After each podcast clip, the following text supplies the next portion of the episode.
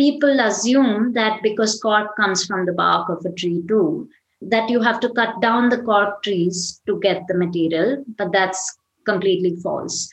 Cork is a regenerative material, so it's the bark of the cork oak tree.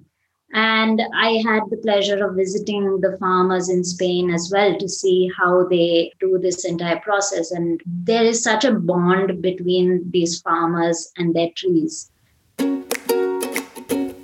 Welcome to Better Business Founder, the podcast for purpose driven business founders seeking to build a meaningful business on their own terms.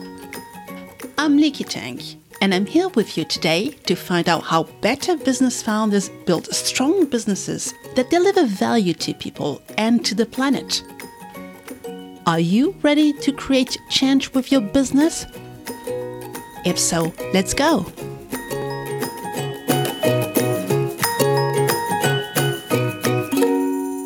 Today's episode is with Shivani Patel, founder of Arture, a brand of lifestyle accessories that makes vegan and sustainable goods that are designed with purpose and intent. Arture works primarily with cork as an alternative to leather. I should admit, one of the reasons I initially wanted to talk with Shivani was because I was really interested in learning all about the growing and the processing of cork as a material for fashion items. So, in this episode, Shivani will share with us the benefits of using cork, the life cycle of cork oak trees, and why cork is a regenerative source of material. But then we will also learn a lot from Shivani's business founder's journey. Because Shivani has created a thriving business that started in Chennai in the southern part of India, and now her brand is carried in many stores not only all across India, but also across Japan and other places around the world. The success of Arture didn't happen by accident, of course. Arture was launched in India in 2015 when Shivani just finished her design school. She launched her brand with no business training and at the time when sustainability was not a concern in the society. Shivani had to work a lot to build her business, to sell her ideas, to create change. The story of Shivani's crowdfunding campaign on Indiegogo in India in 2015 is a demonstration of her dedication and persuasion skills. If you want to get some very practical advice for starting and growing your business and learn the reality of developing a mission driven business, this episode is definitely for you. So, welcome, Shivani Patel. Welcome, Shivani. It's great to have you here today. Thank you. I'm really happy to be here.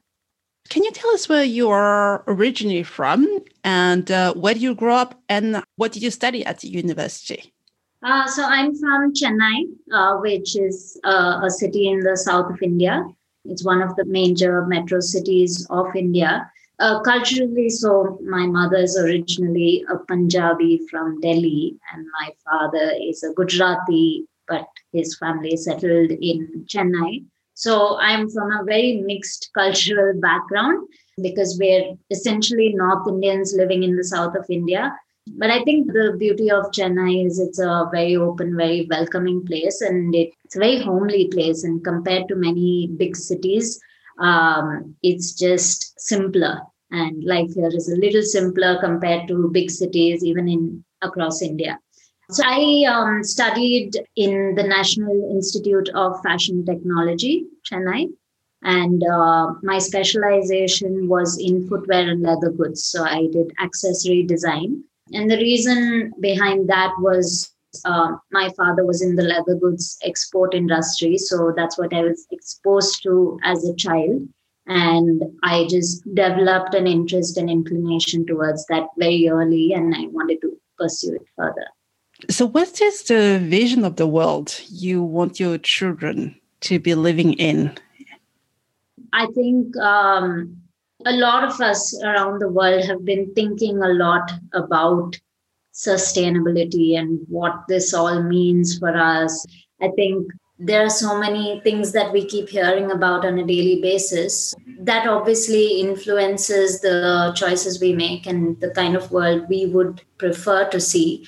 And i think for me also that's where my journey began with a vision of just having lesser harmful things around us having things things that bring meaning to your life and just are better for the world around you. So I think I just envision, I know it sounds very cliche, but uh, we envision just a brighter and a greener future. And I think that's what I work towards with my business as well. And so, what is your business? What do you make in your business? What do you create? What do you produce? Uh, so my business, my brand is called Arture, um, A-R-T-U-R-E, which is a combination of the words art and nature. And that is kind of my beginnings as well, because uh, as a child also I was very interested in art and i still i still paint a lot. That's my hobby. So i've always been interested in art and i've been interested in design. And when I started my journey, I knew I wanted to create a brand. Uh, even though I was trained in leather goods, I started thinking about something more sustainable because I wanted to do something that's better for the environment. So that is the nature part. And I think those two things just came together for me and formed this name for the brand I wanted to create as well. So we're essentially a, a brand of lifestyle accessories uh, who make vegan and sustainable goods that are designed with purpose and designed with intent. And we primarily work with cork as an alternate to leather. And the products that we create are uh, wallets, card cases, travel sleeves, tech accessories, all of that for men and women. And so, who are your clients? Who your products up for? So, um, our products are for people who are conscious about their choices, who want to make choices that are better for the environment, and also for people who appreciate great design. We've seen in the past that for some people, their motive may not be to choose something that's sustainable. They might just want a product that's beautifully designed and we cater to those people as well. And in the process by giving them something that's beautifully designed which is also sustainable we're helping them also make a better choice. And they appreciate that too. So they start their journey. Many people start their journey uh, with a brand like ours you know making better choices for the environment it seems that your brand is creating value for people that are buying your product, but also benefits to people that are not buying because you're using sustainable material such as cork. Can you talk a little bit about cork and explain to our listeners why cork is so important? And actually, how you came about using cork.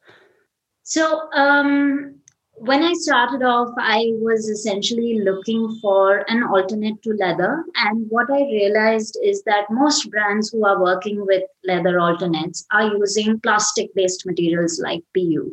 And I didn't want to do that because I know that that's not the solution. And that's where I think my hunt began because I wanted to solve both of these problems. I said it, it needs to be non leather and cruelty free, but at the same time, it also needs to be good for the environment. You can't just have one and not the other. And I think it was a, a bit of luck and a bit of just uh, happenstance that I came across Cork. Uh, so I, I was actually making a notice board for my own room because like i said i love doing these art and craft type things so i was creating things for my own room i was making a notice board with cork and I started thinking, why can't this be used to make products? And then I did some research and I saw that in Europe it was a thing. People were making products with cork. And it's not the kind of granulated cork that you see on notice boards. Uh, it's a completely different material, which I hadn't seen in person before. So after that, I started talking to suppliers. I started bringing down samples and playing around with the material and seeing what's possible. And I fell in love with the texture, with the feel, and everything that it has to offer. So, the most important thing about cork for me was the sustainable story. I think it's not just something that you can call sustainable just because it's made from a natural material, there's more to it. So, the process of harvesting cork first, I'll talk about that. There's a common misconception that similar to paper, where you need wood pulp, you have to cut down a tree to make paper. So, people assume that because cork comes from the bark of a tree too, that you have to cut down the cork trees to get the material, but that's completely false. Cork is a regenerative material, so it's the bark of the cork oak tree. And I had the pleasure of visiting the farmers in Spain as well to see how they do this entire process. And there is such a bond between these farmers and their trees. And Portugal, Portugal is uh, the highest producer of cork in the world. So it comes from the Mediterranean belt. And they say that the cork uh, agricultural workers are one of the highest paid agricultural workers in the world. And that's one of the reasons is that it's such a skilled process, that process of harvesting the bark. So it, there's no machinery involved. It's done by hand and they use a kind of axe built for this. And they carefully carve out the bark from the tree and it just comes off like a snake shedding skin. It just comes off. But there's a technique to that that they pass on from generation to generation and they have their cork uh, trees that they look after and they care for them like they're their own children. And they even told us, they said, when we plant a cork seed, it's not for us, it's for three generations later because it takes that long for the tree to be ready for harvesting, to be used in wine stoppers and these kind of industries. How long does it take for a tree to be ready? I think the first harvest happens a little earlier. They call it virgin cork. So that's the first harvest from the tree, which I think I could be wrong, but it's somewhere around 30 years until that first harvest but the the cork that's actually in a good uh, strength comes only from the second or third harvest which happens 50 years after it's planted and after that once you harvest it it regenerates over 9 to 13 years and then it's ready for its next harvest so the same tree gives you bark every 9 years for over 150 years or so. When you are engaged in cork farming, you are really thinking of the next generations. Yes. What are the features of cork? I know of cork because I live in France. I drink a lot of wine. And so cork is a bottle cap. But apart from that, what do we know? Why cork? Why is it good as an alternative so, uh, so again, uh, what we faced in the beginning when people, their only association with cork was wine bottle stoppers. Yeah, they weren't familiar with it in any other form. So they said, oh, cork, how can you use that for a wallet? It's going to be hard, it's going to be brittle. And then the moment they touched our product, they were so surprised because they said, wow, that's soft and that's smooth and that's not how I expected it to be. So the processing is completely different for these two product categories. So when you harvest the bark, how they make the stoppers is they essentially punch uh, into the cork and they punch out these stoppers. But in the case of the fabrics, they slice them really thin and they mount them on a fabric backing. And that is what we import and then we use for our products. As far as the features go, so, um, because you know it can be used in a wine bottle stopper, so it's pretty clear that it's a very water resistant material, which is why it's used in wine bottles. So, that's one great feature. And also, I live in Chennai, which is an extremely humid place. We're right next to the sea. Um, and with leather goods, what tends to happen is you get like a coating on the material uh, with humidity and moisture but cork is resistant to that as well and it's naturally antifungal and it's so lightweight you know if you compare like a large size tote bag between leather and cork it's about i would say about one third if not lower the weight of the leather bag, which is great in terms of functionality as well. And as a woman, you tend to put a lot of things in your tote bag and carry them on your shoulder. The things have their own weight. You don't want the bag adding more weight and, you know, creating aches and pains. So from that perspective, also it's really good and it's durable and it lends itself to many different products. Oh, it's durable, as durable as natural real leather. I would say it is it lasts the products that we make last almost as long as you would expect a leather product to last. And we give it about easily three years um, that the product would last you really well. And that's with rough usage. But usually it goes five years with absolutely no issues at all. You're still very young. You created this company when you were fresh out of school right? Yeah. How was it? You know, can you tell us the early beginnings? Um, so so when I started off, because I was straight out of my design course, I spent some time sampling and then I crowdfunded and then I started the brand. So I didn't really have any knowledge on what it takes to start a business. I had no clue, to be honest. and whatever I figured out along the way was through a lot of Google searching and listening to podcasts and reading a lot of blogs and just trying to get perspective from different people in the industry on how they operate. And I think what I learned also along the way is that there's no one right way. Each person has their own journey and it's completely different, and each person makes their own choices and all these different people are successful in their own ways so i think there's a little to learn from everybody but at the same time making your own path is also very necessary.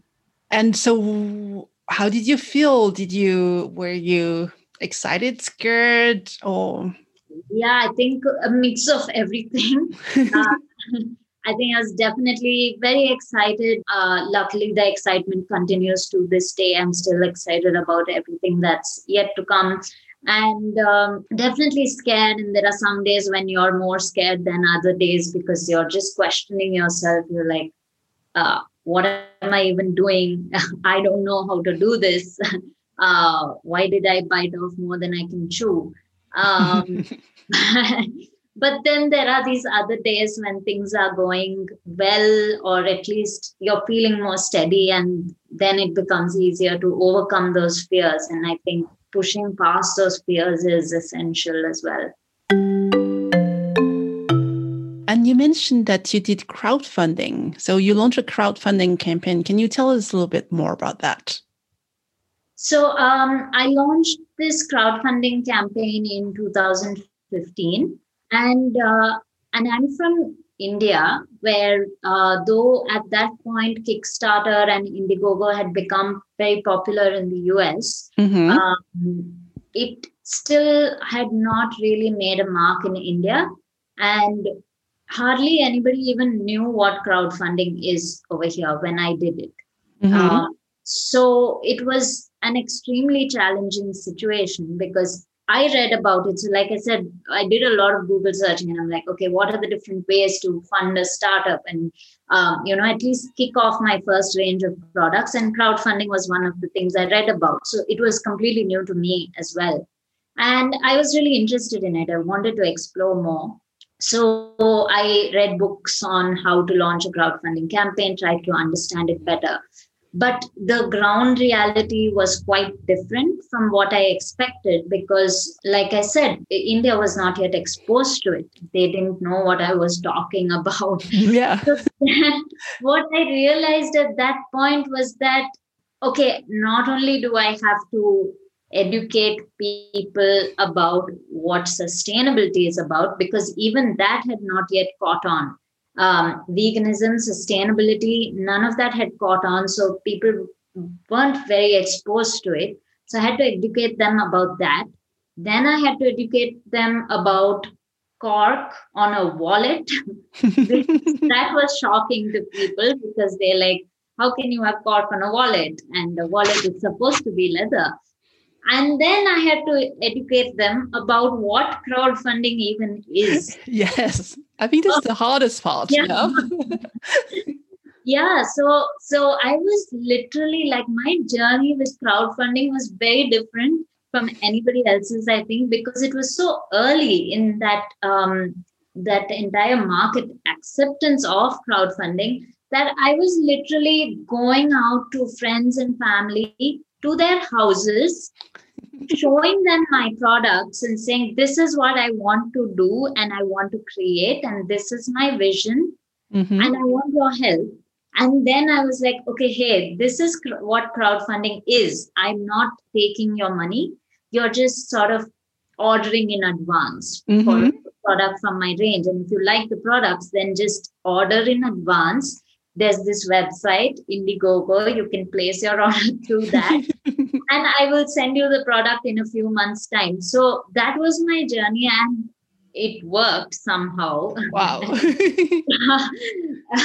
So it somehow worked and i got a lot of um, really um, supportive people putting in money and that helped me kickstart that journey. And we managed to collect enough to at least uh, get our first round of production out. Hmm. Um, and I think by December 2015, we officially launched. Yeah, but it was also um, validation step of that you're on the right path, that the, yes. you, you can sell, that you have the right product, and you can also educate people yeah. around you about these very important issues. Because when I look at your brand, what I see is much more than a fashion brand. It's more um, a lifestyle brand with a very strong message towards uh, minimalism, uh, more sustainable living, and decluttering your life. And so I find your message very powerful. How would you define success for your brand as a business, but also as a vision? So, as a vision, um, we want to create a lifestyle that is better for people, the planet, and for animals. That's our overall vision. And I think the closer we move towards that, and the more we are able to influence the community around us to also take steps in that direction, the more successful we would feel and that even means um, other brands coming up who are also sustainable. I think uh, as an overall vision those kind of things are also wins because um, you want to see the community developing as a whole because only if everybody cares about it can we make enough of an impact together. Yes yeah. Yes, that relates to the question that you've asked, and this is how I found you. Um, yeah. Because you've asked a question on Akimbo podcast about, uh, you know, communicating about your. Uh, what was the question? It was a very small question.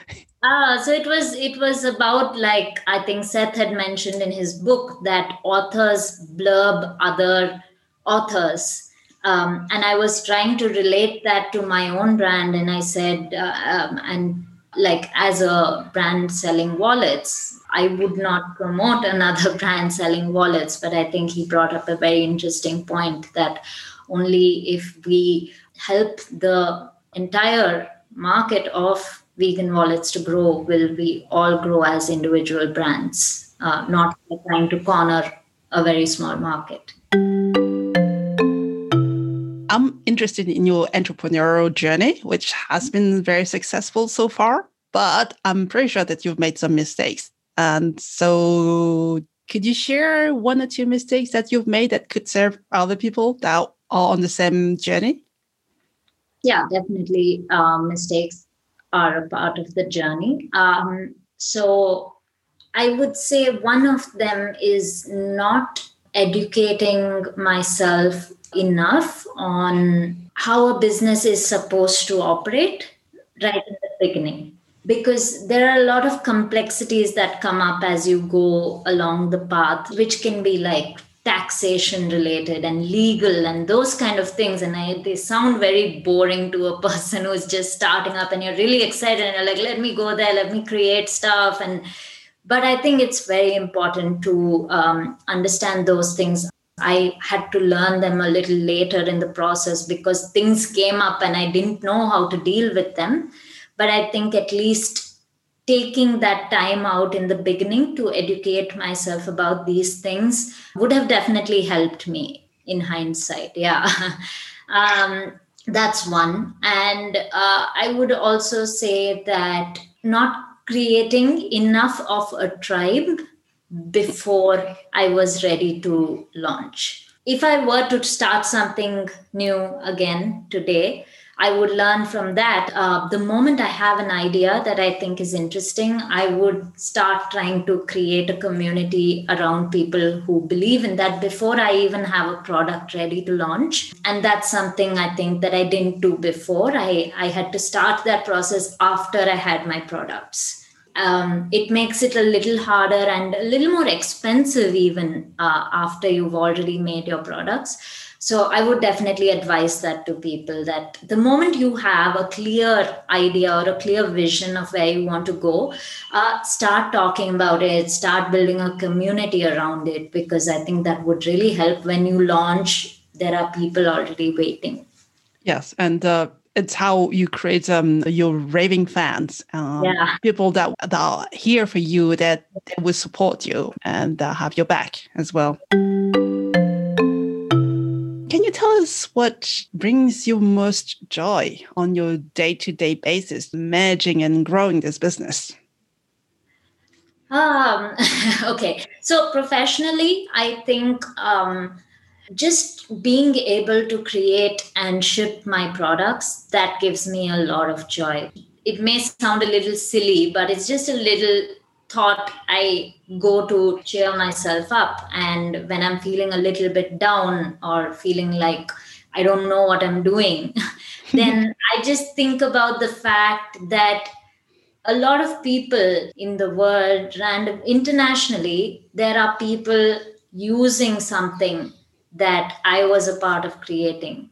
Mm. And that thought just motivates me and just you know makes me feel a lot better it's just something I, I, like to think to myself. I haven't ever said it out loud to anybody else, but yeah, I.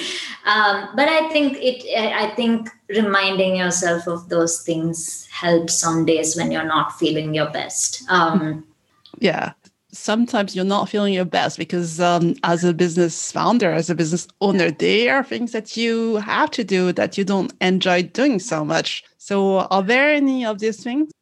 Um there are a lot. There are a lot of those things. Uh, like i said right i think also when we're starting up we we romanticize the idea of what this journey is going to be. And we imagine ourselves um, always doing only the creative work. But a lot of the time i would say i think we end up as a founder if you're also the creative.